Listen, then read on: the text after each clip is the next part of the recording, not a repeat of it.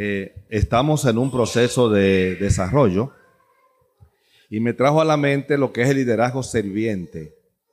¿Alguien sabe lo que es liderazgo sirviente? Es el mismo liderazgo de servicio. ¿Alguien sabe lo que es liderazgo de servicio? Bien. Las iglesias, las iglesias son entidades para servir.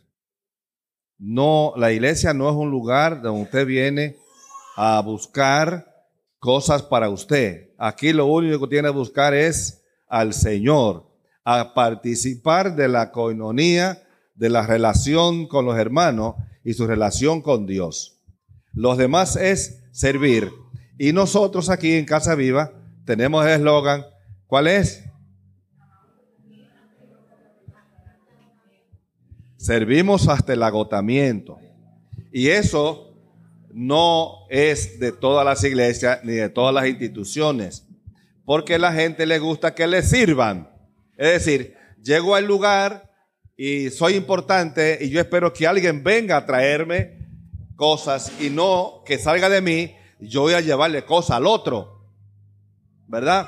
Es decir, que, que usted supone que la, que la que le manda Rosa quiere un café y usted va y se lo busca, aunque no se lo pida un vaso de agua que usted ve a alguien que está tosiendo y usted rápidamente va y le trae un vaso de agua.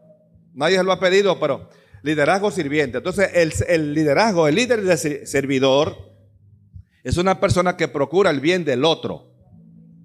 No está centrado en usted, sino en el otro.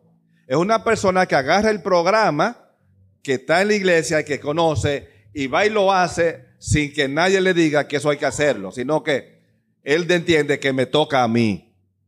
O sea, eh, la gente, por lo general, lo que hace es que dice, eso no me toca a mí. Eso no es para, eso no, eso, no, eso es fulano. Pero el, líder, el líder de servicio, el líder sirviente, dice, me toca a mí. Es a mí que me toca. Y yo lo voy a hacer. Y si yo no lo puedo hacer, entonces yo busco a alguien que lo haga conmigo. Y si no, busco a alguien y le explico lo que hay que hacer, si lo puede hacer si podría ayudar a hacerlo. Y eso es lo que hace entonces que una institución se desarrolle y crezca. Hay unas características propias, me dice cuando tengan los cinco minutos, propia del líder sirviente. Número uno, no se centra en sí mismo, se centra en los demás. Segundo, es empático. Está siempre eh, haciendo empatía con los demás. Siente el dolor del otro, siente la necesidad del otro. Procura resolver la necesidad del otro. En una ocasión había una muchacha que tenía problemas serios porque trabajaba en una, en una institución, en una mm, fotocopiadora y esos rayos ultravioleta, los rayos estos, eh, ella entendía que le dañó el niño. Y, y ciertamente fue al médico, el médico le dijo, está, afectado, quiere abortar. Y dice ella, no, yo voy a tener mi niño. Y se acordó que había otra que también estaba en lo mismo y ella empezó a orar por la otra y no por ella. Señor, que, eh, que, que el, niño, vamos a llamarle José, que José, eh, el niño de eh, salga sano, que esté sano, Señor. Ella, ella se dolió por José, el de Anifer. Espera el tuyo. Y José significa añádame otro, ¿eh?